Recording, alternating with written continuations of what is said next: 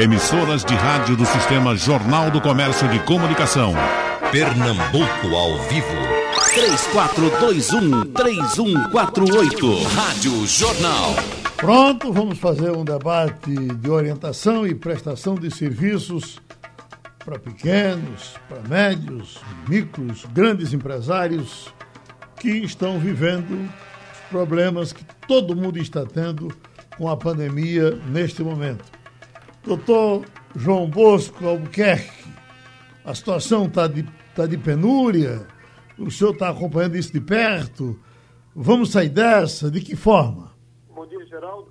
Bom dia, os debatedores, doutor Gustavo Matos, doutor Aurimar Borges. Bom dia, os ouvintes. É, Geraldo, uh, vivíamos antes um problemão, que era aquela crise que o Brasil, depois das eleições, estava começando a se recuperar. E, de repente, surge essa pandemia que mudou completamente o cenário né, da, da nossa economia como um todo, um, um, cenário do mundo como um todo e do Brasil, que, que vinha já em, uma situação delicada, passou a sofrer muito mais. E quando um país começa a sofrer, a população começa a sofrer, você sabe que vem os problemas das empresas, tanto as pequenas empresas, os pequenos comerciantes, como as grandes comerciantes, as indústrias, os prestadores de serviços como um todo, Geraldo, o produtor rural, o produtor rural que está no campo também, que tem seu negócio, que de repente passou a sofrer por todas essas é, é, consequências e foram afetados por, por essa paralisação determinada pelo, pelos governos estaduais e municipais e vem afetando completamente o cenário da nossa economia. E daí que existe a, a, o, o, caminho da recuperação judicial, que é um caminho que, que pode proteger, principalmente a proteção do, do, do emprego, Geraldo, do trabalho, para superar essa crise econômica financeira, né? diante de tantas, de tantas incertezas que, que estamos vivendo. Então, quando surge esse cenário de uma, de uma recuperação judicial, surge essa possibilidade do empresário encontrar uma via através da justiça para que ele consiga proteger a empresa, consiga proteger o trabalho, consiga um ar, consiga respirar para poder passar por essas situações é, é, muito interessante. Eu me lembro, Geraldo, eu, eu advoguei para Amor Primo e no cenário desse da economia muito ruim, Amor Primo pediu concordata e ficou muito na mente do brasileiro, do empresário brasileiro, os efeitos nefastos de uma, de uma concordata da lei antiga, sabe, Geraldo, da lei, da lei do passado. E ficava muito ao discernimento do juiz, o juiz concedia ou não concedia, se não concedia ele mandava logo para a falência, e aí o empresário ficava com aquela fama de mal pagador e tinha todas aquelas consequências péssimas que a concordata trazia no seu bojo. Hoje não. Esse, esse Instituto da Recuperação Judicial, Geraldo, ele, ele vem para salvar, para tentar equilibrar essas situações, encontrar um meio termo, buscando a comunicação, buscando o diálogo entre as empresas, os judiciários e os credores, que tem que ser protegido, o emprego que tem que ser protegido. Então, é um bom cenário, Geraldo, diante de uma situação tão péssima, caso o empresário não tenha condições, ou o industrial não tenha condições, ou o produtor rural não tenha condições, ou um pequeno empresário, um microempresário não tenha condições ver que o seu negócio é bom, mas agora está sofrendo, uma das alternativas, Geraldo, que vai ser debatida aqui conosco é a recuperação judicial, sim. O doutor Bosco, o senhor é muito desconfiado com o banco. Ah, numa hora dessa, de muito aperreio, recorrer ao banco é, é, é a única saída? Se pode apelar para isso? É, banco, banco é bicho perigoso. Né? Banco não tem alma, banco não tem coração e, e banco não perdoa. Então, é, você tem que analisar essas situações de suas dívidas, tá certo? Para poder ou não pagar. Qual o perfil da minha empresa? A minha empresa, ela tem hoje condições, Geraldo, de procurar. O meu negócio é viável para que eu procure um banco. Se o meu negócio for viável, eu posso procurar um banco, mas eu teria que negociar com o banco. Aí muitas vezes o empresário não tem um know-how de negociar com um gerente de banco, que ele só vê ali o lucro e ele está nem aí. E o empresário também tem essa outra noção que será da seguinte forma: qual o valor hoje do, da minha empresa? Qual o meu ativo? Quanto eu estou devendo? Qual o valor da minha dívida? Entendeu? E se eu tenho operações com bancos, tá certo? Qual é as garantias que eu dei para esse banco? Porque o banco, para emprestar dinheiro grande, Geraldo, para emprestar dinheiro, ele quer garantia. É aí que existe essas situações da recuperação judicial que botam o banco dentro de um contexto de unidade com os outros. O banco tira, muitas vezes, tira aquela condição privilegiada do banco. Eu digo a você sempre, banco não tem alma, não perdoa o empresário. E muitas vezes o empresário sofre porque ele está sendo ali executado pelo, branco, pelo banco. A garantia do negócio dele, por exemplo, é um, um, imóvel que ele tem, é um imóvel pessoal, é a garantia pessoal. O banco vai tomar, vai querer tomar aquele imóvel, o banco vai arrancar tudo que pode. Já na recuperação judicial, ah, eu entendo que o banco já não faz, porque o juiz vai determinar um plano e esse plano vai proteger até dessas futuras ações que venha para destruir aquela empresa e destruir também o trabalho e destruir todo um sonho, todo um contexto. Então, cuidado quando você procura banco. Banco não presta, Geraldo. Uhum.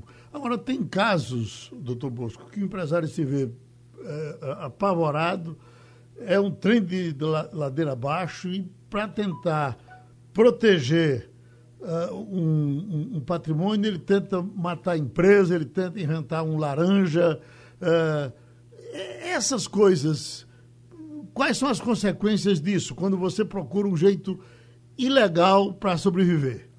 Veja, e como existe bons empresários, empresários sérios, que estão tá preocupados com, com a empresa, com a sobrevivência, tem, tem empresas que têm não sei quantos anos de, de negócio, são empresas antigas que, diante de um contexto, de um cenário desse, geral, um cenário, um cenário desse, de uma, de uma crise global, poxa, acredito eu, depois da Segunda Guerra Mundial não houve nada igual, tá certo? O pior, pior a, a destruição da economia, mais do que aquela grande depressão, acredito eu, dos Estados Unidos em 1929. Então, muitos empresários são sérios, que, estão preocupados com a empresa, preocupados com o nome da empresa, que é um know-how muito grande, empresas que têm que tem um nome para zelar, que tem tudo, ele vai buscar o caminho correto, o caminho legal. Outras empresas, outros empresários, maus empresários, é que procuram essas vias bandidas de querer transferir, botar a empresa em nome de laranja, fazer negociata ou fazer qualquer outra coisa. Existe esse tipo de, de contexto, Geraldo, mas esse empresário não está preocupado com a empresa, não está preocupado com o trabalho, está preocupado somente em livrar o nome dele. E muitas vezes, nem, nem operações com bancos essa pessoa tem, porque quando ele bota o nome de laranja, não tem nada dele em jogo. Quando tem alguma coisa dele em jogo, dificilmente ele fará essas situações. Existe sim esse cenário de, de empresa, existe muito essas situações, mas hoje está ficando difícil, Geraldo, o, o empresário querer articular essas, essas artimanhas para poder lesar, seja banco, para poder lesar credores, porque você compra. Eu, eu me lembro da Morim Prima. A Morim Prima comprava papelão para poder embalar e tinha que pagar aqueles, aquelas caixas, aquele, aquele, aquele, todo aquele material para poder vender e comercializar o seu açúcar. Então, você depende também de uma cadeia de fornecedores e que você tem que ter um nome limpo na praça para poder é, sobreviver, Geraldo. É, é, é essas situações bandidas acontecem, sendo que o Brasil hoje ele ele está repleto de, de bandidos e o crime hoje no Brasil ele é organizado e você vê ele é organizado até em poderes é, é, é do nosso governo, imagine na, na sociedade como um todo. Mas é, é mais delicado, Geraldo. Oh, Aurimar Borges Júnior, é contabilista e, e céu da AJS Capital. Doutor Aurimar, o que eh, se sabe é que, é que o contador é uma peça muito delicada dentro de uma empresa. Um contador ruim é o começo do fim. Eu lhe pergunto, ah, quais são os requisitos? O que é que o empresário, às vezes desconfiado, ele que mesmo, ele mesmo fazia a contabilidade, na hora do desespero, o que fazer para encontrar o contador ideal para tocar a empresa? Bom dia, Geraldo. Bom dia, Bom dia debatedores, João Bosco, Gustavo Matos. É, vamos lá, Geraldo. O que, que acontece nesse, nesse momento? A gente sabe que realmente existem empresários que eu acho que a última coisa que eles se preocupam é com a contabilidade, né, de fato, com, com seus documentos, com as suas elaborações fiscais. E sim, ele está mais, ele tá mais preocupado com a compra e venda, com o dia a dia, né, com a funcionalidade do seu negócio esquece esses bastidores que é tão importante quanto. É, o que, que a gente tem sempre a orientar? que o empresário ele tem que buscar o conhecimento, né? A gente a gente preza, a gente preserva muito aqui na empresa essa compartilhar o conhecimento com os empresários. O que, que a gente enxerga? Às vezes o empresário realmente é um bom empresário, é uma pessoa de caráter, e ele acaba cometendo algumas imprudências por falta de conhecimento. É, até o amigo João Bosco falou aí recentemente, justamente isso. Existem maus empresários, né? existem bons empresários, mas a grande maioria dos maus, inclusive, é por falta desse conhecimento. Então, buscar aí um profissional qualificado, buscar uma empresa que esteja com a visão bem avançada, né, que esteja sempre atualizado, que contabilidade, creio eu como direito, é conhecimento. Né? A gente está aqui para propor e para promover o conhecimento. Então, tem que buscar uma empresa, um profissional que detenha conhecimento. Essa é a nossa colocação. Eu me pergunto ao senhor, ah, tem empresário que a primeira coisa que faz na hora do grande aperto é segurar os impostos. Bom, deixa o governo para depois. É um bom caminho? Vamos lá, essa, essa situação dos impostos, né? A primeira, inclusive, é, a gente como trabalha também com essa parte financeira, né? A gente tem uma, uma, um escritório contábil que também tem essa, essa vertente de finanças, que a gente enxerga que hoje você tem que entregar finanças para o cliente, é essa clareza. Então, o que, que acontece? Primeira coisa que o empresário propõe é deixar de pagar os impostos. O que, que acontece? A gente sabe que a maioria dos produtos, inclusive, que o governo vem propondo agora com esse momento de pandemia, são produtos através de bancos estatais e bancos mistos, né? Então, são bancos que exigem que a gente tenha os nossos impostos sob controle. Então, nesse momento, aquele empresário primeiramente largou, deixou de pagar os impostos, está sofrendo né, essa consequência. É, o empresário hoje, atualmente, o empresário que tem os seus impostos sob controle, ele está bem na frente de uma, de uma prospecção no recurso, de uma adequação num projeto, numa busca de incentivo. Então, realmente, a gente orienta. Será que é a melhor solução deixar de pagar os impostos? Será que a gente não tem que rever o seu negócio? Né? Se você tem um negócio hoje que para que ele né, esteja aberto em funcionamento, ele não está pagando imposto, então o seu negócio não é viável. Então você tem que encerrar o seu negócio e começar um outro negócio. E para trocar de negócio é uma coisa muito difícil, né? E convencer um, no tempo esse que estamos enfrentando, convencer a quem está no ramo que ele deve passar para outro, não é uma coisa fácil, porque essa, essa, essa é uma cultura. A, a gente faz o que a gente sabe. É, é, é, é possível convencê-lo? É, Geraldo. O que, que acontece? Realmente é uma, realmente é, é uma decisão difícil para o empresário. Mas o que, que acontece? Por muitas vezes, quando a gente recebe uma empresa no escritório, que faz um levantamento de fato financeiro da empresa, por muitas vezes empresas familiares, empresas que estão no mercado aí há 3, 4, 5 anos ou mais, a gente descobre que, na verdade, essa empresa ela nunca deu lucro, né, de fato. Ela sempre, de fato, sobreviveu, né, dia após dia, mês após mês, e o que ela fez foi deteriorar todo o seu capital inicial que ela começou o seu negócio. Então, às vezes, uma família desfaz do patrimônio, um empresário né? Às vezes o empreendedor ele desfaz o negócio, ele faz uma tomada de crédito para abrir um negócio, mas ele nem sequer viu se o negócio realmente é rentável. É duro essa posição, né? a gente passa inclusive essa informação para o cliente, mas é o nosso dever informar e ajudar a ele né, fazer essa mudança. Talvez no segmento dele se tenha como ele talvez alinhar, especificar mais o seu produto, segmentar mais, enfim. Eu acho que tem a ver a parte de gestão do negócio. Uhum. Falando de contabilidade, falando de crise, falando desse momento de dificuldade, está fazendo todo mundo refletir. O empresário hoje, com essa pandemia, com essa reclusão, ele refletiu, ele reviu seu negócio, ele reviu como é que funciona. Então, tem, agora a gente está na hora de tomar decisões realmente duras. Uhum. Deixa eu trazer agora, de propósito, deixamos para o final, pelo menos nesse primeiro, nesse primeiro bloco, o doutor Gustavo Matos, que é advogado especialista em recuperação judicial. Recuperação judicial é uma coisa, doutor, que na cabeça do leigo já chega assustando ele. O que é exatamente recuperação judicial? Geraldo, bom dia. Bom dia. É, doutor João Bosco, doutor Aurimar, bom dia a todos os ouvintes. Muito obrigado aqui pela participação no debate. A recuperação judicial, ela veio carregada num primeiro momento com muito preconceito em razão do que doutor João Bosco falou o preconceito de uma lei anterior é, que tinha um, um grau é, elevado de insucessos nos pedidos de concordata. Na recuperação judicial, não. O legislador permitiu que o empresário que passe por uma dificuldade passe a negociar num ambiente equilibrado, em que os credores terão, por exemplo, a suspensão dos seus créditos ou a cobrança dos seus créditos contra o devedor, de modo a permitir que aquele devedor negocie a solução para uma aprovação de um plano de reestruturação.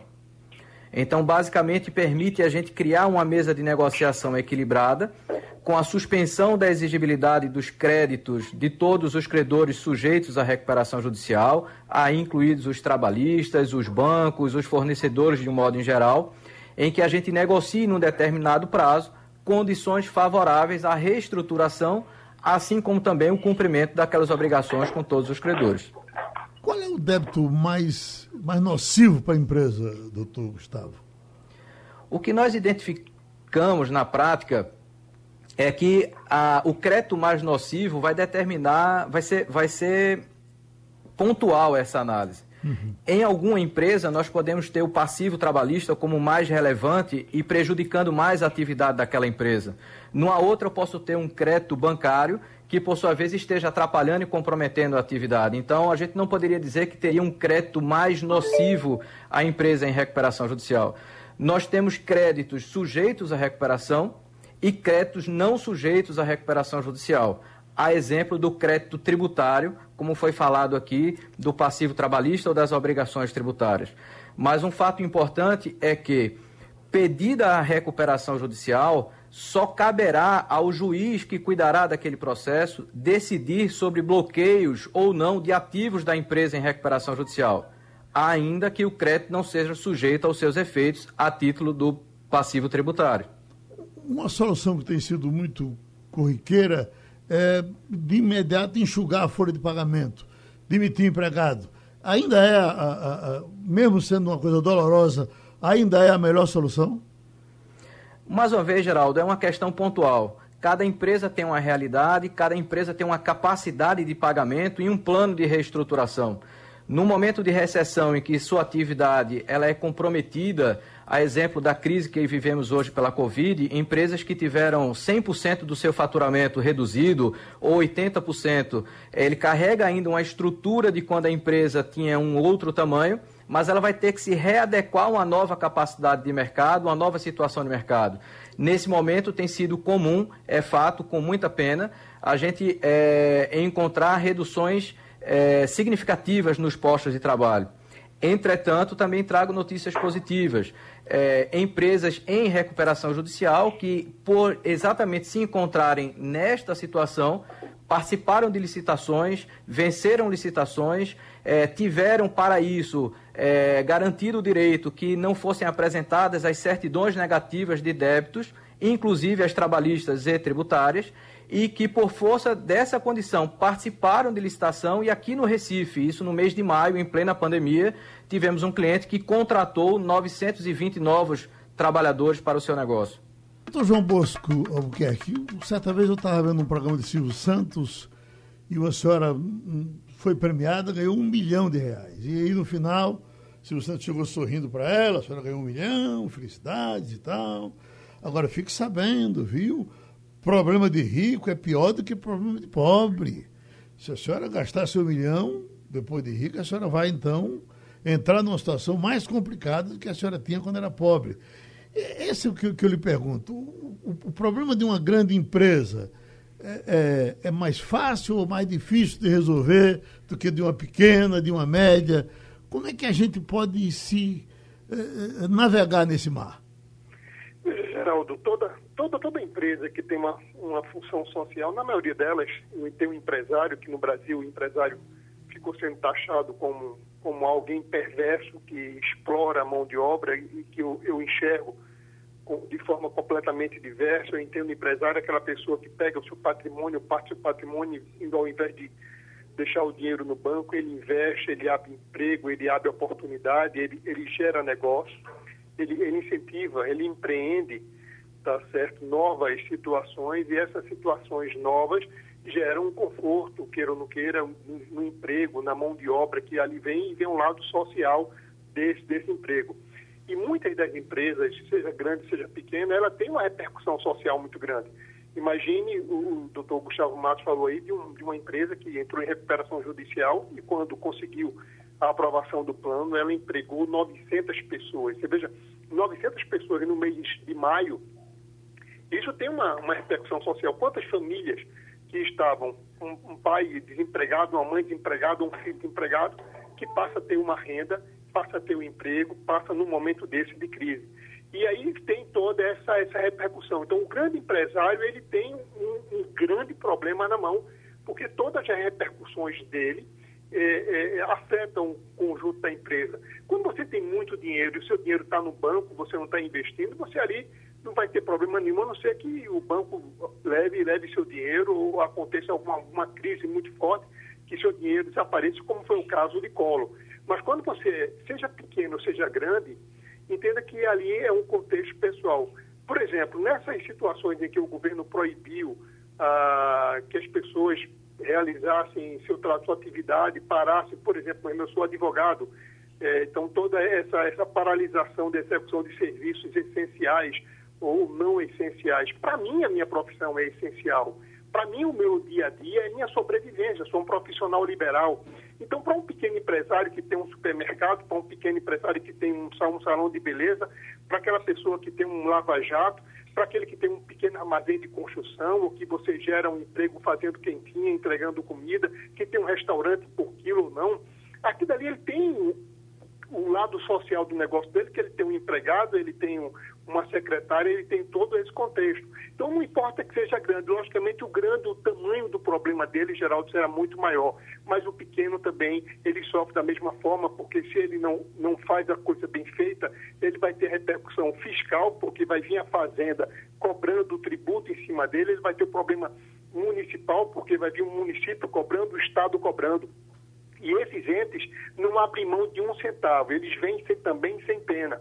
Então você tem que ter toda a sua situação regularizada, porque se você não assim não fizer, vai vir as situações trabalhistas, toda a repercussão trabalhista, porque você tem que pagar o seu empregado, você tem, queira ou não queira, seu trabalho vai lhe condenar e você vai ter, inclusive, caso você não consiga pagar, ter bens pessoal seu é, é, é, incluído para poder pagar a dívida. Então, empresário pequeno ou grande, ele sofre, logicamente o grande ele tem uma proporção de problemas muito maiores.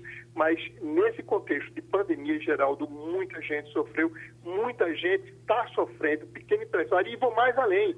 O pessoal que trabalha no campo, Geraldo, o, homem que tem, o, o, o pequeno empresário que tem uma granja, que tem um comércio, que, que teve que parar as atividades, que teve tem dívida com, com os bancos, com instituições bancárias, seja a nível de governo ou não, essas pessoas vão ter que se virar e a sua responsabilidade também que ele deixa o homem no campo, é o lado social onde o homem fica no campo e não vem para a grande cidade para sofrer atrás de emprego ou de uma moradia decente, Geraldo.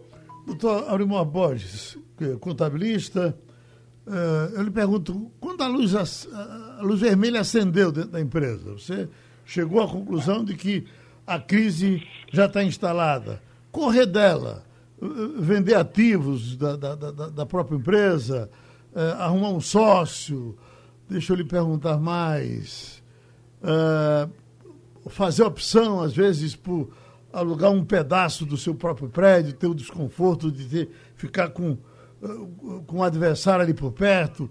Como é que a gente faz quando, quando esse, esse redemoinho bate dentro da empresa? Então, Geraldo, boa, boa colocação. O que, que acontece? Eu acredito que quando foi em março, né, nos meados de março, quando começou a surgir de fato aqui no Brasil é, esses acontecidos de pandemia, o empresário, no primeiro momento, né, a gente observou bastantes empresários tomarem medidas muito duras e precipitadas. Né? A gente teve casos de empresários de ter demitido todos os funcionários no mês de março, a gente teve empresários de simplesmente fechar e encerrar sua atividade nos, no primeiros, nos primeiros meses de pandemia. Então, realmente, isso aconteceu. Qual foi a nossa, a nossa, a nossa posição enquanto a isso? Eu acredito que aqui no escritório praticamente todo mundo teve uma função psicológica, né? De psicólogo da, das empresas. A gente praticamente teve dia de fazer 10, 15 reuniões de vídeo com o cliente para orientar, para tranquilizar. Mas o que, que acontece? Quando acendeu essa luz vermelha, no desespero da pandemia ali, entre março e abril, foi muitas medidas tomadas precipitadas. Que aí cabe a gente, como cabe as consultorias, como cabe, o, creio eu, com o advogado que está assessorando as empresas, como os contabilistas que estão assessorando as empresas, ele fazer esse papel de psicólogo da empresa, né? Chegar para o empresário, orientar, dizer, ó, calma, vamos passar por isso, vamos ver as maneiras que tem da gente flexibilizar, vamos tomar atitudes menos drásticas. Não tem para que você demitir todo mundo, não tem para que você vender seu negócio, não tem para que você deteriorar seu patrimônio agora no momento de crise. Então, assim, aconteceu isso, aconteceu, mas cabe do empresário tem que manter a calma, não adianta. Nesse momento, o nervosismo e a precipitação vai ser a pior coisa. Então, realmente, você deteriorar, deteriorar seu patrimônio, você aí ter que vender a sua empresa a qualquer valor, você ter que demitir uma folha de pagamento onde você sabe que a empresa tem também o seu, o seu bem social. Então, assim, realmente é difícil, né? aconteceu, e cabe a gente estar tá ali orientando e não para não deixar que isso aconteça. Hum. Nossa função, acho que é essa. Eu vendo 10, 12, arrumo dois, três sócios, é um caminho? É um caminho, Geraldo, é um caminho. Eu vou lhe dizer muitas coisas que aconteceram. Houve muitas fusões de empresas, tá? inclusive aqui no escritório houve muitas fusões de pequenas empresas, fusões de médias empresas, para que evitasse que fechassem. Então a gente teve casos até de, de, se juntar três médias empresas, até reconhecidas aqui no nosso estado, para evitar que quebrasse. Então isso é um caminho sim, é um caminho que se é feito com a boa assessoria, com a boa clareza, é um caminho excelente até, né? Que entre você fechar o seu negócio e você pensar em, em se fundir, em fazer aí uma uma união com outras empresas, sim, é um caminho. Então, deixa eu passar agora para o doutor Gustavo Matos. Doutor Gustavo, em cima dessa questão aí tratada pelo doutor Aurimar Borges, fundir empresas, fazer como para que eh, um, um, um, uma empresa quebrada não contamine a outra e aí o, o trem virado cai em cima de todas? Geraldo, excelente pergunta. Ah, dentro da recuperação judicial, existe um dispositivo que permite que a empresa venda parte dos seus ativos, venda parte do seu negócio, com a garantia de quem vai adquirir aquela parte cindida e vendida, sem sucessão de nenhum passivo, de nenhuma natureza, trabalhista, tributário, civil, de qualquer natureza. Isso tende a valorizar a venda do ativo. Então, na hora em que eu vendo aquela parte que eu estou é, tirando do meu negócio para um terceiro, eu capitalizo mais para me ajudar na recuperação do meu negócio que remanesce. E quem vai comprar tem a segurança, é o único instituto dentro do sistema legal brasileiro que garante a quem adquirir aquele ativo que ele não sucederá nenhum passivo do vendedor. Quando uh uma empresa quebra devendo muito ao governo, a gente sente que o governo inviabiliza esse cidadão para ele partir para outra. É assim mesmo? É um grande ponto sensível nos processos de recuperação judicial. As fazendas municipal, estaduais e a Fazenda Nacional tinham uma postura muito distante do devedor. Simplesmente se preocupavam com a cobrança do crédito tributário e não buscavam outras soluções com a crise e o agravamento dela, algumas medidas vêm sendo tentadas pelo governo, como inclusive a possibilidade de uma transação tributária, em que se negocie com a União a capacidade de pagamento daquela empresa versus a flexibilidade no recebimento dos tributos. Essas providências que foram tomadas agora. Que hoje Oi. são. Ah, está havendo algum problema com, seu tele, com, a, com a sua linha. Doutor Gustavo? Desculpa, cortou, cortou a ligação, Geraldo. Pronto, voltou, voltou normal. Fique à vontade. Pois não, estou ouvindo.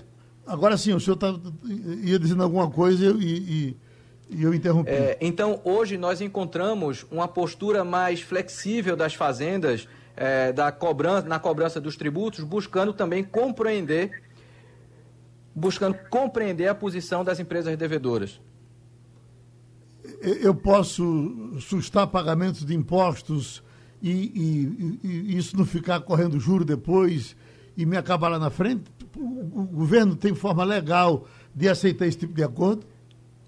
Estando em recuperação judicial, o crédito tributário ele não se sujeita.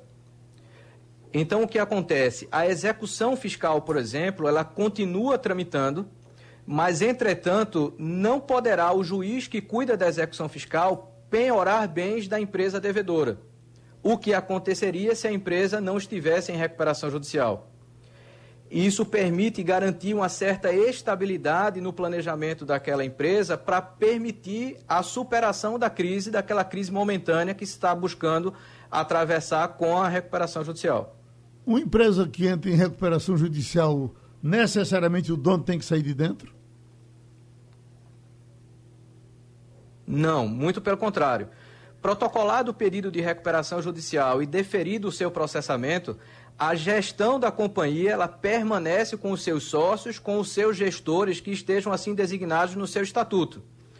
Então, é nomeado um administrador judicial, mas que o nome é infeliz. Ele não administra a empresa, ele vai fiscalizar a atividade e, e ajudar o juiz do processo de recuperação judicial a conduzi-lo, buscando esse equilíbrio entre credores e a devedora. Mas a gestão ela permanece ampla e restrita com os seus gestores, com uma pequena, uma pequena restrição, que é a impossibilidade da alienação de bens do seu ativo permanente. Imagine que a empresa tem um imóvel, ela não vai poder vender um imóvel, o imóvel da sua sede, por exemplo, é, até antes da aprovação do plano. Mas se no seu plano tiver um dispositivo que autorize a venda, aprovado o plano, ela poderá vender.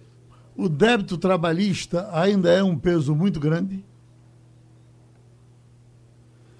Sim, é, uma, é um peso relevante dentro dos processos de recuperação judicial, na sua grande maioria, mas nós temos buscado, dentro dos processos de recuperação judicial, é, buscar um equilíbrio é, e um foco maior na solução do processo trabalhista, exatamente por serem os credores mais frágeis nessa relação. Então, temos buscado alternativas que, até mesmo antes da aprovação do plano, a empresa com certo capital busque antecipar o pagamento daqueles credores é, sem que tenha que esperar a aprovação do plano ou um fluxo maior que seja determinado no plano mais adiante. Então, tem sido comum até em nossos processos, com 30, 60 dias, 90 dias do processo tramitando, nós promovermos campanhas ou campanhas de mediação ou de negociação trabalhista para antecipar o pagamento de 80%, 70%, 90% do crédito de cada reclamante. Essas providências que foram tomadas para socorrer as empresas no momento de governo pagar uma parte de salário, tá, e o senhor, o senhor concorda com elas? Elas foram, foram boas providências? São medidas é, boas, mas paliativas. Uhum. É importante o empresário não ficar limitado a, a uma ajuda pontual. É preciso que ele entenda o seu negócio daqui a seis meses, daqui a um ano. Daí a importância de uma consultoria especializada, de um bom contador, de um advogado especializado na área também, para que ele não se encante com uma medida que seja pontual e que, na verdade, ele continue é, se prejudicando, tomando mais crédito e não consiga é, cumprir com essas obrigações no curto prazo. Eu estou lendo aqui uma manchete de Abílio Diniz, que ele diz assim: Abílio Diniz diz que solução para pequeno negócio tem de, ser, tem de sair do BNDES. É esse caminho? Esse é um caminho importante. O BNDES tem sido um banco de fomento e ajudado bastante a economia. O que nós temos identificado na prática é que, em pese todas as promessas, o pequeno e o médio empresário não consegue ter acesso a essas linhas de financiamento. Tivemos casos de clientes que sempre foram adimplentes, que têm o seu negócio há 10, 15 anos e que no momento estão em dificuldade que tentaram acesso a linhas, é, linhas, linhas que foram disponibilizadas pelo governo e que passaram 30, 60, 90 dias e não conseguiram, ainda que valores pequenos, e vem sofrendo e agravando a sua situação. Doutor João Bosco Albuquerque, o que é que o senhor recomenda para um grande, para um médio, para um pequeno empresário, enfim, para os que estão em desespero nesse momento, lhe ouvindo, esperando a orientação de um bom advogado, o que é que o senhor recomenda para que ele saia dessa inteiro? Veja, Geraldo, vivemos um, um cenário muita insegurança, de muita insegurança econômica, insegurança jurídica no nosso Brasil. A preocupação maior do empresário é a sua sobrevivência, a sua, a sua superação da crise econômica, mas também mantendo com, com tranquilidade os postos de trabalhos que, queira ou não queira, a nossa sociedade hoje tem uma, uma, uma crise também de desemprego extremamente elevada. Seja assim, o pequeno empresário ou, o grande empresário, ele tem que ter o foco tá certo no seu negócio para enxergar se, se esse seu negócio é viável ou não é viável. Ou se essa crise para ele é, é uma crise pequena ou uma crise assim gigante, irreversível. Ele tem que ter essa consciência para tomar algumas decisões importantes, porque veja Geraldo, hoje as, as indústrias é o setor que mais, mais foi afetado com, com a crise. 43% das indústrias foram seriamente afetadas. O comércio, Geraldo, algo, algo em torno de 35% do comércio foi afetado. E serviços, algo em torno também de 30% foi afetado. Então, a tendência desse contexto, Geraldo, na minha visão, eu posso estar errado e Deus permita que eu esteja errado, é que esses efeitos negativos de agora em diante, nos próximos meses, eles venham a aumentar. E aí, qual será o resultado para a indústria? Vai chegar até quanto? 70% essa crise na indústria? Ah, o comércio vai chegar até quanto? 60% no comércio e nos serviços. Vai chegar até quando? Então, vai afetar a, a, a, uma boa parte da nossa da economia brasileira, boa parte da nossa sociedade que vai sofrer com, com esse contexto, com esse cenário que se vislumbra. Então, é visão de futuro, Geraldo, é ter muita cautela, tá certo, no, no futuro, não, não, não, se endividar, evitar instituições bancárias, evitar e com muita sede ao pote, tem comércio e tem instituições que podem ir com sede ao pote, mas tem outras que precisam ir devagarinho, porque um cenário, ninguém nunca passou por isso, mas é um cenário de muitas incertezas. E diante de incertezas, não sei se vale a pena ser muito ousado, arriscar muito em alguns tipos de comércio, sim, você pode ser ousado, mas cuidado, porque os efeitos da crise, de uma crise dessa, de uma pandemia, a gente não sabe onde vai, onde vai parar, Geraldo. Doutor Bosco, empresas de turismo, a gente sabe que a crise é muito grande, né? É, empresas é, que promovem eventos que necessariamente eles têm que ter muita gente para é, para poder fazer sucesso. Danado, como é que, é que o senhor diz? Fazer o quê? Pronto, uma empresa dessa, é que naquela análise se é viável ou não é viável. Uma empresa de turismo hoje é viável? Você, as, as companhias aéreas não estão operando normalmente uma, uma, taxa reduzida. Alguns países não estão recebendo os brasileiros e, e de muitos outros países. Quer dizer, a comunicação via aérea está muito restrita. Como é que você vai vender passagem? Como é que vai manter o emprego? Então, vale a pena eu investir agora dinheiro numa empresa dessa ou preciso me acautelar?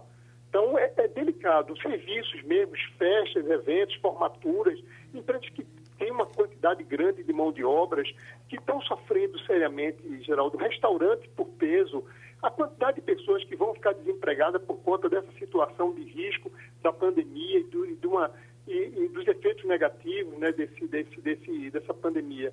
É terrível, Geraldo. Tem muita gente sofrendo e Deus permita que não sofram. Mas a perspectiva, na minha visão, Geraldo, é que venha aumentar essa situação.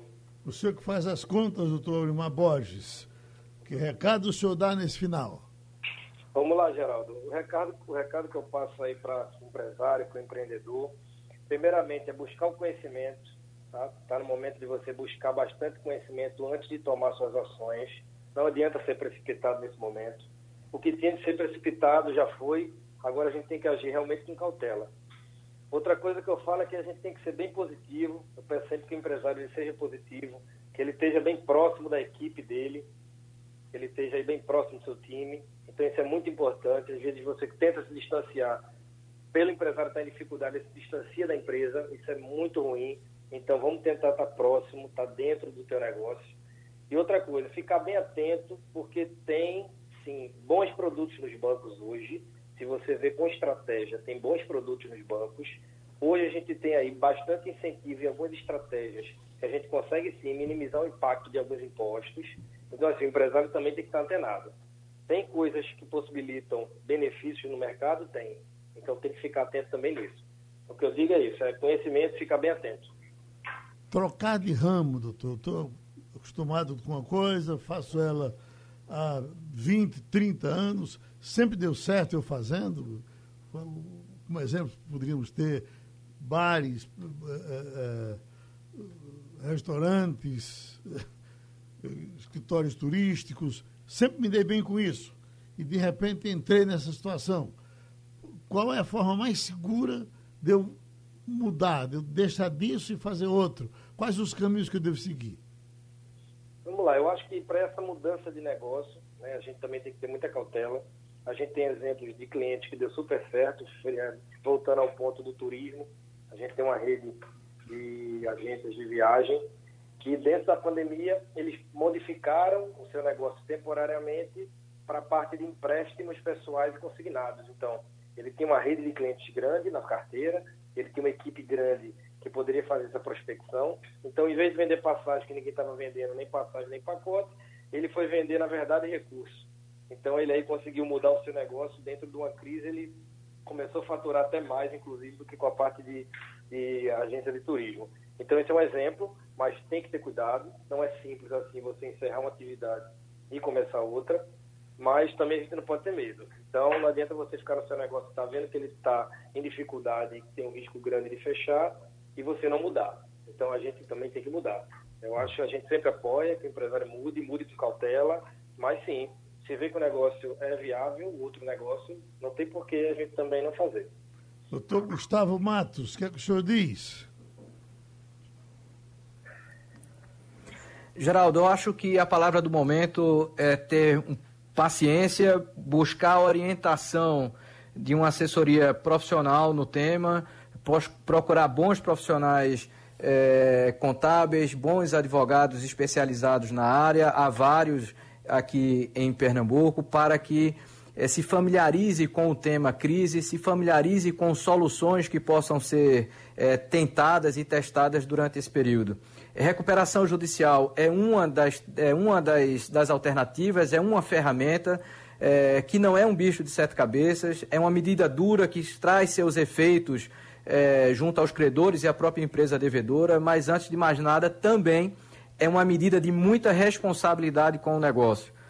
Não é demais lembrar que a recuperação judicial tem por objetivo viabilizar a superação da situação da crise econômico-financeira permitindo a manutenção da fonte produtora, do emprego dos trabalhadores e dos interesses dos credores. Então, é um momento de planejamento, de estudo e de contar com uma boa assessoria para orientar os empresários nesse momento. A contaminação do meu patrimônio individual com os problemas da minha empresa, eu teria como, como evitar num, num momento difícil desse? Pergunta muito relevante, Geraldo. Na recuperação judicial, o foco é a proteção do empresário e não, desculpa, da empresa e não do empresário. Essa é a regra geral. Entretanto, se constar do plano de recuperação judicial uma cláusula que o benefício que a empresa obtiver com a aprovação do seu plano, ela se estenda ao sócio, se estenda aos seus fiadores e avalistas, é possível que aquele patrimônio do sócio, daquela pessoa que prestou garantia à empresa, também se beneficie dos efeitos da recuperação judicial. Entretanto, essa é uma regra de exceção. Tem algum bem que eh, não sofra com isso? Por exemplo, fala-se da a casa que eu moro, ela está ela, ela tá protegida? Ela está protegida, o bem de família é protegido por lei. Ali se buscou o legislador proteger a célula, a família, a célula familiar. Então ela está protegida sim de qualquer dívida, inclusive as tributárias, trabalhistas, de qualquer natureza. Só a casa que eu moro e a minha casa de praia, a minha casa de campo, essas. Se eu tiver é, três ou quatro casas em lugares diferentes, protejo todas ou só a que eu resido? Protege a que reside. As demais ficariam vulneráveis à cobrança dos credores. Mas, como falei, numa recuperação judicial, se constar do plano que o benefício que a devedora conseguir se estender ao sócio, aos fiadores, é possível que esse patrimônio também seja protegido, em que pese, como falei, ser uma regra de exceção. Se eu sou sócio de uma empresa, vamos dizer que eu tenha quase nada dela, 2, 3, 4%, mesmo assim, os meus bens podem estar contaminados? existe um, um procedimento que é o um incidente de desconsideração da personalidade jurídica. Será analisado por cada juiz que receber um pedido desse de um credor. Não é uma regra geral. A gente não poderia dizer que automaticamente o patrimônio estaria contaminado. A questão seria analisado caso a caso, é, independente do percentual que aquele sócio detenha naquela empresa. Então, deixa eu agradecer aos amigos que fizeram o debate de hoje, repetindo aqui bem lentamente para que você anote os que participaram, pode ser que lhe interesse conversar com um deles. Doutor João Bosco Albuquerque, advogado. Doutor Aurimar Borges Júnior, contabilista. Doutor Gustavo Matos, advogado, especialista em recuperação judicial. Então aí todos os nomes, fique à vontade Disponha deles e muito obrigado pela audiência. Sugestão ou comentário sobre o programa que você acaba de ouvir, envie para o e-mail ouvinte@radiojornal.com.br ou para o endereço Rua do Lima 250, Santo Amaro, Recife, Pernambuco.